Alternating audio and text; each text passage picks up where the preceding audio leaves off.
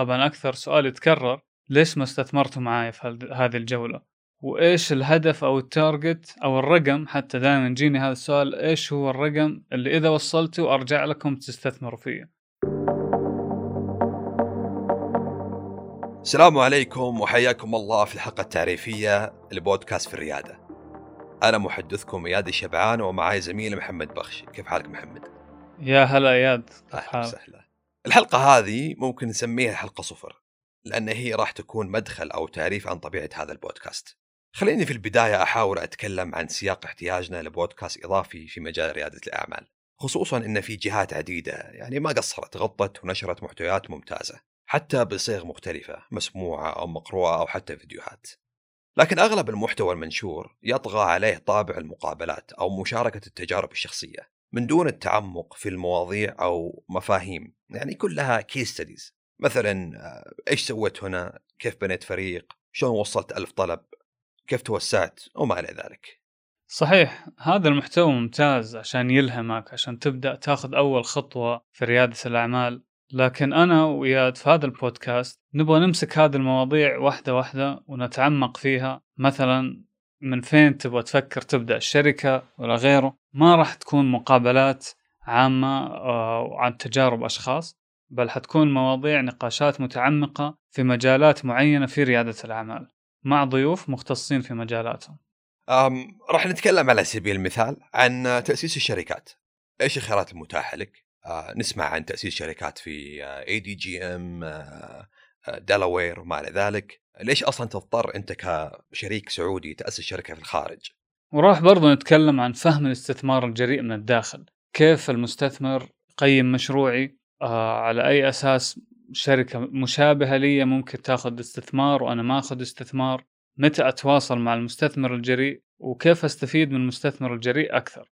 هل هي مجرد استثمار أموال ولا في فائده إني أدخل مستثمر جريء يكون شريك لي في شركتي؟ صراحة أنا ومحمد كنا نتمنى نلقى محتوى يتكلم عن أدق تفاصيل ريادة الأعمال وعالم الشركات خلال رحلتنا اللي لها أكثر من عشر سنوات.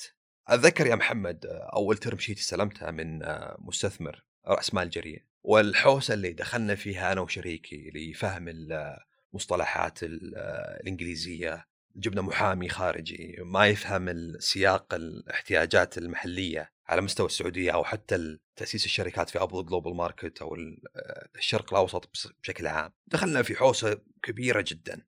ما كان الموضوع بسهولة بالبداية مع قلة المحتوى اللي يخدم رواد السعوديين. خصوصا المعلومات هذه مفيدة حتى لك مو بس كمؤسس الشركة بل أصلا لجلب الأموال من المستثمرين. فأنت ما تبغى تدخل مستثمرين خصوصا لو كانوا مثلا في مراحل أولية مثل angels أو مستثمرين ملائكيين إلا البنود أو ال terms condition بينك وبينها تكون واضحة ولازم الطرفين يكونوا فاهمين آه، التبعات القانونية لهذه الاستثمارات وما إلى ذلك. آه، أنا أتذكر في إحدى الشركات اللي أسستها خاصة بأنشطة أطفال أو شركة خاصة بأنشطة أطفال دخلنا مستثمرين بصيغه SAFE agreements أو آه، سندات قابلة للتحول وهذا بالمناسبه من ضمن الأشياء اللي راح نتكلم عنها آه، في آه، البودكاست هذا وكنا بصراحة نعاني آه، من الطرفين ك founder وكمستثمر إن إحنا نوصل إلى معلومات تكون واضحة ونستفيد منها بحيث نمشي بطريقة أفضل في بناء الشركة. صح حتى أنا كمستثمر كانت دائما إلى إلى اليوم يعني تجيني أسئلة كثير عن فين أسس الشركة حقتي؟ هل أسسها في السعودية؟ هل أسسها في أبو ظبي ولا كيمن؟ وإيش الفرق أصلا؟ طبعا أكثر سؤال يتكرر ليش ما استثمرتوا معايا في هذه الجولة؟ وإيش الهدف أو التارجت أو الرقم؟ حتى دائما يجيني هذا السؤال إيش هو الرقم اللي إذا وصلته أرجع لكم تستثمروا فيه؟ طبعا آه، عشان أقدر أرد عليكم فاللي حنسويه إن شاء الله في هذا البودكاست نشرح لكم كيف يفكر المستثمر الجريء. عشان تقدر تناقش معاه عشان تقدر تفهم وجهة نظره والمداخل آه، للاستثمار الجريء.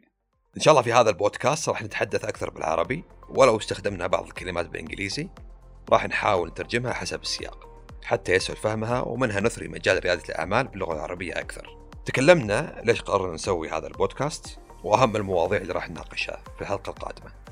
ما راح نطول عليكم شكرا لاستماعكم الحلقة ولا تنسوا الاشتراك في البودكاست عشان توصلكم حلقاتنا الجاية. كان معاكم محمد بخش.